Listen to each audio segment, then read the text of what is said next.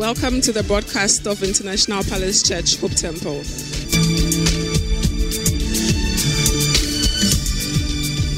Let's pray. Heavenly Father, we come to you this morning, and it's true, there is no one else above you, beside you, beneath you, or even like you. You are our greatest acquisition. The knowledge of you, being possessed by you, should be our greatest joy. And yet sometimes we're distracted by the voices here on earth.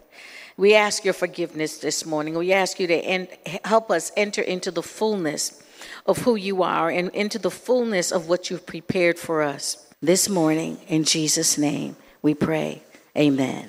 Praise God. Um, something happened personally for me a few weeks ago where someone that I love very dearly made a lifestyle choice that I know is not pleasing to God. And it made me very sad. And when um, it was asked, you know, well, how do you feel about it? The answer was, well, I'm happy. And I thought to myself, I didn't say it because it's, it's not about putting a person on a spot at a point like that. But my initial thought was, what does happiness have to do with it? If it's not making God happy, how can it make you happy? So, I want to talk to you a little bit today about the pursuit of happiness because I think that we are living in a culture where Christians are becoming just as hedonistic as the world. And we're rationalizing that, hey, as long as I'm happy, that's all that counts. And, and Ralph, thank you for picking that song today because I was thinking, oh, I want to tell them to sing a specific song. And, and then I said, you know what, God, you've got it. You're going to pick the theme for worship today. And when you got to nothing else but you, you are my joy, I said, there it is. The confirmation. And you know what was interesting was as I started mulling on this topic of happiness, everybody on social media was talking about happiness. I said, okay. So this is this is like a theme, you know. The spirit is one, and when we get to that place where all the pastors are talking about the same thing, you know that it's an area of concern to God Himself. And He begins to speak to the church and speak to the body through those in leadership, and they'll all be talking about the same thing because it is the theme of heaven in that moment. Now, pardon one of the words this guy is going to use, but when I, I clicked on this, I like him, uh, Tim Ross. He's um, in, in Dallas, Texas. And I like him because he's not afraid to talk about anything. And I believe that as Christians, we need to not be afraid to talk about anything. We need to be able to address issues in a relevant way that the world understands so that they're challenged in their hearts to line up with God. And this is what Tim said. So he said, don't, don't put Jesus glitter on it. I love that. Sometimes God's going to tell you to do something that's not going to make you happy. What then? How hedonistic are you? You know, I think we've gotten to this place where we think knowing God should make us happy. Knowing God should make us holy. Guess what? Holiness leads to happiness. Someone asked me the other day, Why are you so passionate about? I said, I'm passionate about holiness because God is passionate about holiness. You know why? Because He's passionate about you being joyful. He's passionate about you being whole. Holiness is actually wholeness. You know, we've gotten into this whole mode of holistic thinking. God is a holistic God. He understands that we're spirit, soul, and body, that we're three layers, even as the Trinity is three layers. And he wants to appeal to all parts of us, but he wants to appeal to them in the right order so that we are whole. When he says, Be holy, for I am holy, he's saying, Be whole, for I am whole. This is why he's not tempted. The Bible says that God cannot be tempted. Why? Because all that he desires and requires is already found in himself. He is perfect, he is whole, he is complete. And when he says, Be holy, for I am holy, he means be whole, for I am whole. I want you to know that everything that you desire and require is already resident in you, and nothing outside of you should tempt you to go against my will because I've already filled you with everything you could possibly desire or need. Romans 14, 17 says, The kingdom of heaven is not a matter of whether you get to like get what you like to eat and drink. You know I love my different translations. But it's of righteousness and peace and joy in the Holy Ghost. Couple more translations. For the kingdom of God is not meat and drink, but righteousness, peace, and joy in the Holy Ghost. For the kingdom of God is not meat and drink, but righteousness, peace, and joy in the Holy Ghost. Now, if I take that and I make it a principle, I would say that Romans is telling us that it's not about what we consume or sometimes are consumed by that's important. True kingdom living when it says, Oh, Father, let your kingdom come, let your will be done on earth as it is in heaven, living in the reality of how God lives in heaven on earth is encapsulated in righteousness, peace, and joy. Righteousness not being just, oh, I'm right with God now through the blood of Jesus, but right alignment with Him, alignment with His thinking process, alignment with His mindset, alignment with His heart, so that we're walking in agreement with Him on a daily basis and we're making decisions based on our alignment with Him. That is what leads to peace. And guess what? The end product of that is joy. Joy in the Holy Ghost. As Tim says, not our joy, it's God's joy that He imparts to us as we walk in alignment with God. There's some weightier things that outlast our happiness called joy. There was a movie a couple years ago called In Pursuit of Happiness. It was about this guy hit on hard times, um, wasn't doing well career wise. Wife got mad and left him, and he's got this little toddler. Um, in the movie, I think the, the boy was about five, but in reality, because it was based on a true story, the, the, the boy was a toddler. And, and he really struggled. They were homeless at some point, and, and, you know, he just, he had a dream about, you know, trading and becoming really successful in the financial area. And he just kept going, and he, he had a vision, he kept doing it. And finally, one day, he gets a job. And there's this scene in the movie where they offer him the job and he's so overwhelmed. You know that he's like on the verge of tears and he just gets up and he packs up his stuff. He thanks them and he walks out onto the street and he's walking in this sea of people and you hear this voiceover saying this little part of my life is called happiness so I looked up, you know, what was the point of the movie? I always want to know what's the lesson they're trying to get to. And uh, the, the end, end lesson for them was at the end of the day, what's most important is to pursue things that make you happy. And so this was what was going to make him happy to finally get that job. And he's walking down the street with tears streaming from his eyes. And he says, This little part of my life is called happiness. Well, you know, I got concerned right away, Pastor Nathan, because I thought, ooh, but what if he goes into work tomorrow and they say, you know what, we changed our mind. We don't need you anymore. What's going to happen to that happiness? And isn't that what happens? We base our happiness on specific things. And now we've got social media to give us a lot of things to strive for to be happy, right? I mean, that bag, that car, that house, that trip, that friend, that experience, that mountain, that whatever, you know, that relationship. Well, what if you don't have that man tomorrow? What if you don't have that woman? What if you don't have that house, that car, that whatever tomorrow? How will it affect your happiness. Well, there's this big debate about the difference between happiness and joy, anyway, right? We know, we're told that happiness is stimulated by external factors, and that joy is something deep within that's oblivious to external dis- disruption. Happiness is closely related to gladness, you know. And although joy joy is more of a state of being, happiness is an emotion. Joy is a state of being based on choice, it's a result of the choices that we make.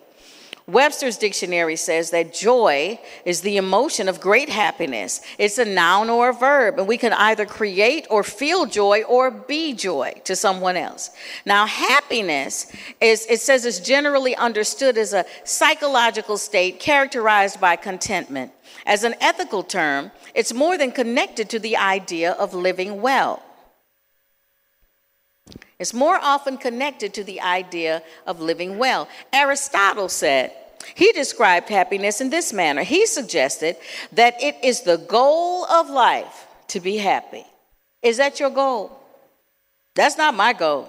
My goal is eternity with God. People who are ethicists, let me get that word right, view happiness as the goal of life, they generally add that it cannot be attained directly, but arises as the byproduct of other pursuits, such as the pursuit of both virtue and rational activity. And then, viewed from this perspective, happiness is a sense of peaceful satisfaction connected with the attainment of harmony in life. Some connect happiness to pleasure, to which others respond that when pleasure is seen as an end in itself, the result is a self destructive hedonism that undermines happiness. Do you see the web and the cycle and the circle that we can be taken in if we yield to the world's philosophy on how to attain happiness? It makes sense to a certain degree, but as he said, it ultimately leaves you to a hedonism that results in things that undermine the very happiness that you were pursuing. What sense does that make? And the Bible confirms that. It says, oh, yeah, you know, I mean, you know what? God is not, you know, not saying that sin won't make you happy. Because as Christians, you know, when we're being really self righteous and Pharisaic, you know, we just condemn everybody that's doing stuff that they enjoy. You know, well, you can't possibly be happy. Yes, they, they can be happy. The Bible says sin is pleasurable for a season. You just don't know when the season will be up. You don't know when that long rope finally gets yanked. You don't know when your decisions catch up with you. But oh, yes, you can sin and be happy for a season. And I believe that God knows exactly how long the season should be for each of us when we make choices that He knows will ultimately hurt us. He'll say, Go ahead, I'll be right back. I'll be here when you get back. And so sin is pleasurable. So don't tell, don't tell your friends that are doing wrong things you can't possibly be. They happy. They happy for now. Okay? sin will make you happy, but it cannot give you joy. There's a difference. Joy is something that's within. It's something that's sustained, is not disrupted by any external activity when we truly receive the joy of the Lord. With all the other things that we think can make us happy, we give into this kind of make it happen mentality.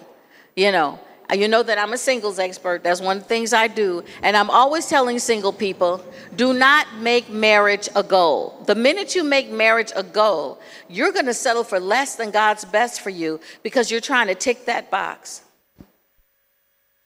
But if you're already happy, you'll be much more discerning because desperation diminishes discernment. So when we make certain things our goal and we get into that make it happen mentality, we begin to pursue things that we think will make us happy. And usually when that occurs, we end up being severely disappointed. One of my favorite books is a book called Hope for the Flowers. And uh, in the book, it's all about getting to the top, getting to the top. And, and finally, after a bunch of stuff happens, this little caterpillar finally wiggles its way all the way to the top. And as it's getting to the top, it hears a voice from the top saying, Oh no! And everybody says, What? And they go, There's nothing up here. And so the enemy sells us all these wonderful little packages with promises. But like a trip gone wrong, you get there and find out it's not the destination that you really wanted. So after a while, this cycle of being happy and then disappointed and happy and then disappointed and then happy and disappointed again can lead us to a place of disillusionment. Disillusionment with God, with your church, with yourself, with others. You give up. You decide it's all a lie. You've got a million questions now. Satan loves questions. Is this all there is? Is this as good as it gets? How do I get to a place called happy? Does it really exist? It exists, but it's fleeting. But there's a promised joy that is lasting. How do we get there? I think the first thing we have to do is we have to examine what are we really pursuing. Nowhere in scripture I looked does it tell you to pursue happiness. It tells us that we're to run from youthly lust and run after or pursue peace and the things that make for peace. Romans 14, 19 says, Let us therefore follow after the things which make for peace and things that will make us edify one another. Proverbs 12, 20 says, Deceit fills hearts that are plotting with evil, but joy fills hearts that are planning peace. We are told to pursue peace. We're told to pursue righteousness. When Paul was writing to Timothy, he said, Flee youthly lust, pursue righteousness, pursue faithfulness and love, pursue patience and meekness, pursue the purpose for which Christ pursued you. Paul himself said, I'm not saying I've apprehended all. This one thing I do, I pursue the things that Christ pursued me for. Christ has deposited something in each of us, and He's coming after you to pull it out, to make it manifest in the earth realm, because it's part of kingdom design and kingdom plan to enlarge the kingdom of God. Don't get it twisted. This life is not about you. You just reap the benefits of tapping into God's plan, His overall plan. And that is when we get peace. That is when we get joy, because we're now partnering with Him. And when the thing happens that He has in mind, it gives us all great joy. We're told to pursue God. He is to be our pursuit. Luke 9 23 says, If any man will come after me, let him deny himself. Forget about what you think will make you happy. Take up your cross daily that's your responsibilities. It's not crucifixion, okay? In some cases, you will need to crucify your flesh because it's like Tim said sometimes God's going to tell you to do something that's not going to make you happy, but He knows ultimately it will. I don't know if you can recall when you were a child and your mother told you to do something or your dad told you to do something, you're like, why? And they said, just do it. And you did it with your lips poked out. But then you found out on the other side there was a reward for what they had told you to do. They didn't explain it in the middle. You know, God doesn't always explain stuff in the middle. But when you get to the other side, you see the glory. You see the why. Amen? When we have peace, we have joy. It's organically the end product, okay? Peaceful people are happy people or joyful people. I'm going to switch to joy because joy is that deep abiding thing. And, and so everybody's thinking now about, okay, that all sounds good, Michelle, but I want joy and I want it now. Right? Well, unfortunately, there's a process for acquiring joy. There's always a process, right? The process of finding joy, I'm sorry to say, does come from suffering, whether that's suffering the self denial of something that you like until God changes that desire in your heart. Sometimes it comes through brokenness. And guess what? You actually can't recognize joy until you've been through those two things to know the difference. Weeping may endure for the night, but joy comes in the morning. One of my favorite scriptures is Psalm 126. When the Lord restored the fortunes of Zion, we were like those who dream. Then our mouth was filled with laughter and our tongue with shouts of joy. Then they said among the nations, The Lord has done great things for them. Yes, the Lord has done great things for us, and we are glad. Do you have that testimony this morning? When Jesus was talking to the disciples and he was leaving, and then he said, I'm going to come back. He says, You're going to be sad for a season, but then you're going to have joy. And they were like, We don't get it. We don't understand. And so he said to them, It's going to be like a woman suffering the pains of labor. And when her child is born, her anguish gives way to joy because she's brought a new baby into the world. When you're birthing things, it's uncomfortable, but know that the promise of joy is on the other side. So you sorrow now, he said, but I'll see you again and you will rejoice, and no one will be able to rob you of that joy. He says, I'm going to give you a joy that the world can't take away. No matter what's going on around you, you are going to remain joyful because your confidence and your joy level is not invested in what's going on around you. It comes from someplace else, it comes from a higher source that cannot be interrupted by whatever's wreaking havoc around you or in your world. It's a process. And we have to recognize the true source of joy in order to remain stable and upright when things are challenging us and coming against our joy. We are not the source of our joy. You can't make joy happen. Joy is a fruit that's generated by the Holy Spirit. Galatians 5:22 tells us the Holy Spirit produces this kind of fruit in our lives. The Holy Spirit produces it love, joy, peace, patience, kindness, goodness, faithfulness, and even self control, the broccoli that we don't like to talk about. Against these things, there is no law. Now, you know, I have to say that, as he liked to say, I was old as I was coming up, Ralph. But I have to say, I, I came to the Lord when I was 21. I'm um, now. But you know, back in the day when I'd hear the old ladies in church say, I've been walking with Jesus, I was like, whoa, that's a long time. And now I'm at that long time. But I, I have the benefit of looking back. And I love sharing with younger people because of that to say, Child, I used to do that nonsense. Let me tell you where that goes. Because when you get to the other side of it and you can see the whole journey and progression of what happens when we make specific choices and be able to share it with others, that gives me tremendous joy. I have found that as I've matured in God, because your peace and your joy level are going to grow deeper as you mature in God, okay? Um, I found for me personally that different things give me joy now than what gave me joy even 10 years ago, 20 years ago, 30 years ago. Ooh, now I'm really telling you, right?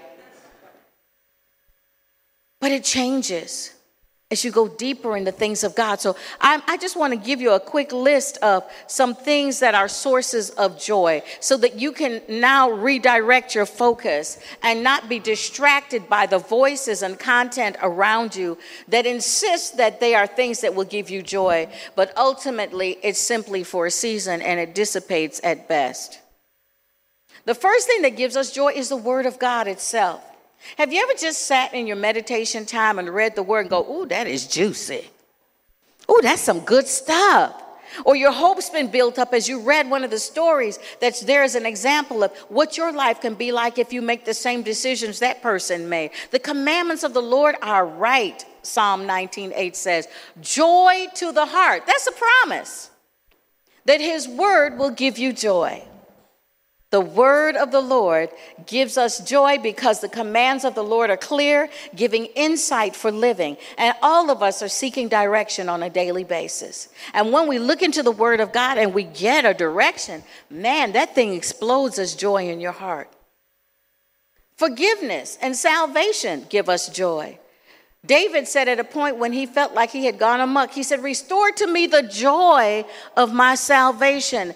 It is good to know that we are right with God and right with one another. Am I right with you, Eunice?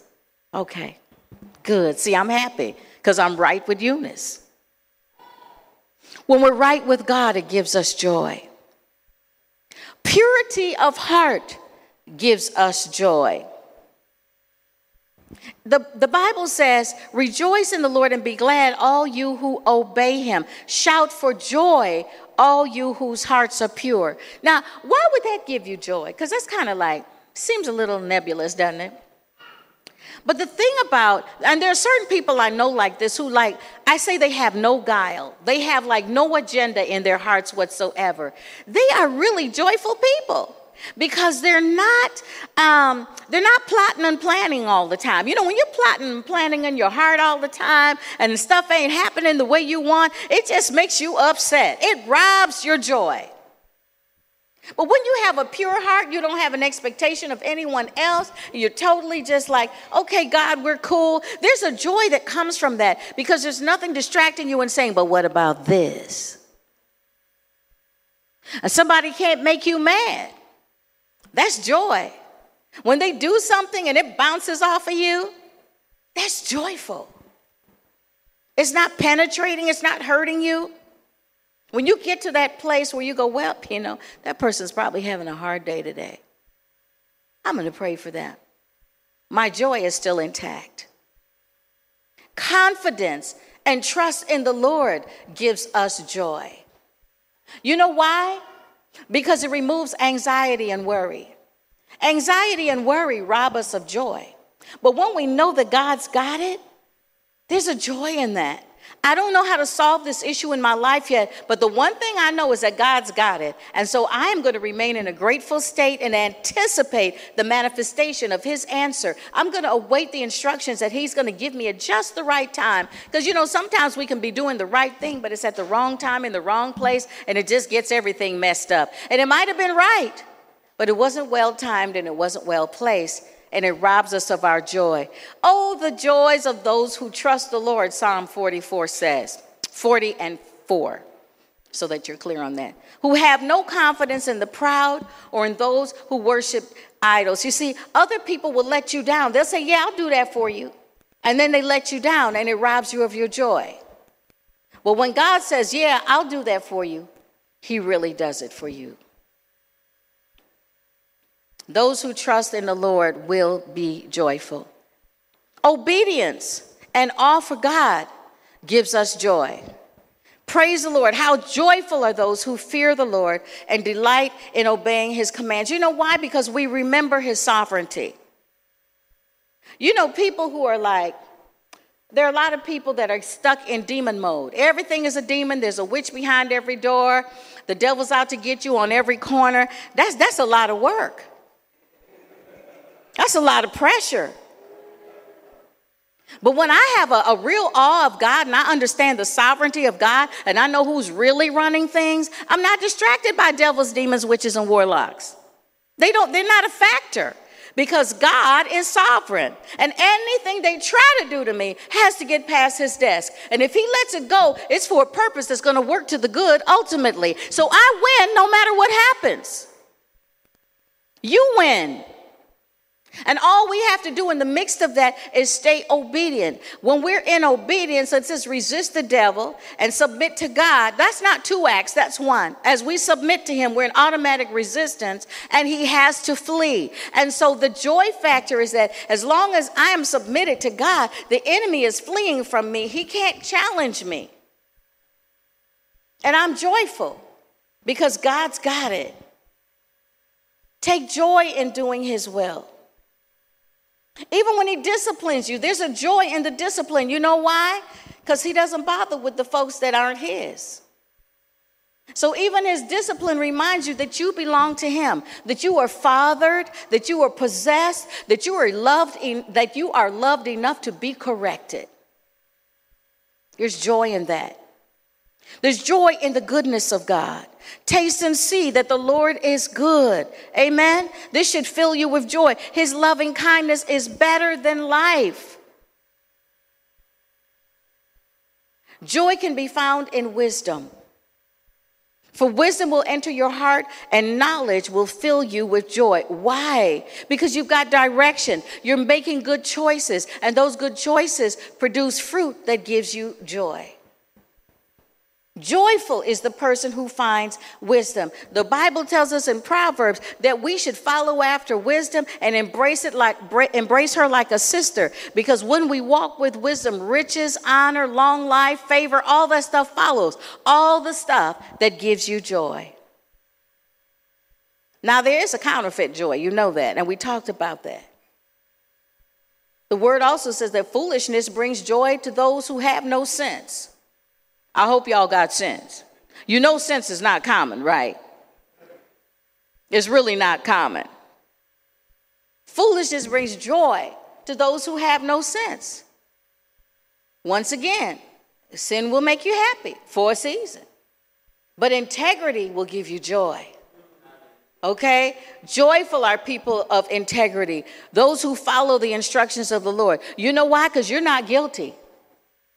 That condemnation steals your joy. Being guilty steals your joy. When you've got integrity, you know that your intentions are pure. You've got nothing to fear. You don't have to have a lie to remember to, to follow up with another lie. It's a lot of work when you start lying.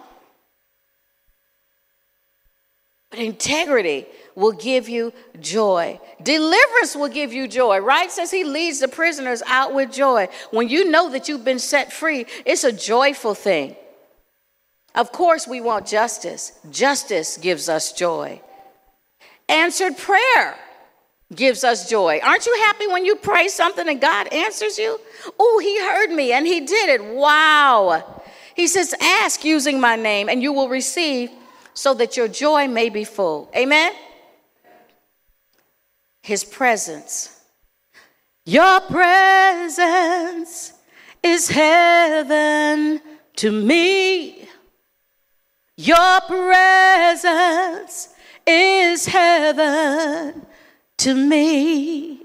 His presence. When you sense His presence, there's something awesome that happens in, in your psyche, in your spirit, in your soul, and even in your body. You can sense that He's near in a different way. He's always with us, but I believe there are times when we do and say things or, or we're waiting on Him that He draws even closer and we get a great sense of being surrounded by Him, and ultimately it fills us to overflowing. And that turns into a joy because we've been seen by Him, known by by him and visited by him. God himself is the source of our joy. Psalm 9 2 says, I will be filled with joy because of you. Simply because of you. Psalm 43 4 says, I will go to the altar of God, my God, the source of all my joy. Another psalm says, You satisfy me more than the richest feast. I will praise you with songs of joy. And so I just want you to know today that joy is looking for us as we pursue peace. You shouldn't have to look for joy. Joy is looking for you when you're pursuing the right thing. Peace is the quiet expectation of God's faithfulness, which fills us with joy unspeakable and full of glory. It's that joy that the world can't take away because I know God's got my back, that He is for me. When you say that right now, God is for me. Oh, y'all didn't say that like you believed it. I want to hear you say it like you believe it. God is for me. Now, didn't that just release something in your soul? When you said it with conviction and you believed that God is for you, man, whatever you were worried about had to sit down, didn't it? That gives us joy. Is it God's will for you to have joy? Of course it is. John 15, 7 says, If you remain in me and my words remain in you, you can ask for anything you want and it will be granted. Now, a lot of people have gotten that all twisted. I can ask God for anything. No. The prerequisite of that is if you remain in me and my word remains in you, you won't ask for something that I don't want for you. Therefore, you will have it.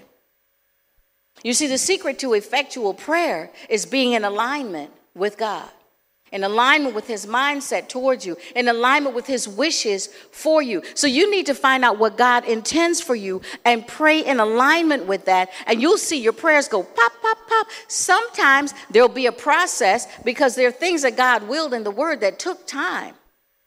Not because of the person, but because of the elements that had to be in place around them to be able to receive the blessing, keep the blessing, and use the blessing appropriately.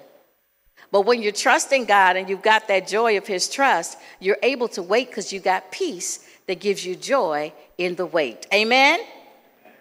He says, You'll produce much fruit. And this will bring great glory to my Father. And I've loved you even as the Father has loved me, and remain in my love. So, the prerequisite for the joy here is first of all, remaining in Him, His words remaining in you, and also remaining in His love, and then obeying His commandments. He says, when you, when you remain in my love, you'll obey my commandments. And just as I obey my Father's commandments and remain in his love, I've told you these things. Why? So that you'll be filled with joy. Your joy will overflow. So as we remain in him, his word remains in us. We remain in his love. We follow his commandments. Our joy is full.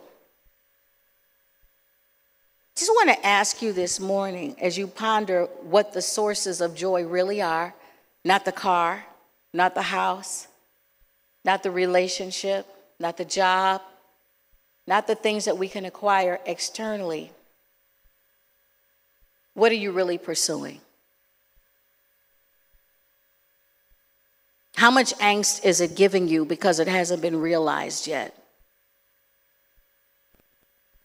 This morning, can we reshift our focus to pursue the word, to pursue integrity, holiness, righteousness, peace, joy in the Holy Ghost, as we shift our focus to pursuing God Himself? You know, it says that if you pursue money, you'll never have enough. And that's only one thing. If you pursue love, you'll never have enough. That person will never love you the way you want to be loved. They'll never love you as much as you want to be loved because you're pursuing love. So, if you're looking to generate your own joy by pursuing what you think will make you happy, it will be frustrating and short lived. But God has a promise of joy that is sustainable and eternal as you pursue Him as the source and giver of true joy. Pray with me this morning. Father, first we ask for forgiveness if our focus has been wrong, if our pursuit has been misplaced. I ask you, Lord God, that you would recenter us in you and that you would be our ultimate pursuit. As we wait on you and pursue you, and bask in your loving kindness that's better than life. Let us taste and see that you are good. Let your joy become our strength. Let it flow through all the members of our body, our spirits, our soul, our mind. Let us be filled with that joy you promised, that joy unspeakable and full of glory, the kind that the world can't take away. As we rest in you and make you our pursuit this morning. In Jesus' name, we pray. Amen and amen.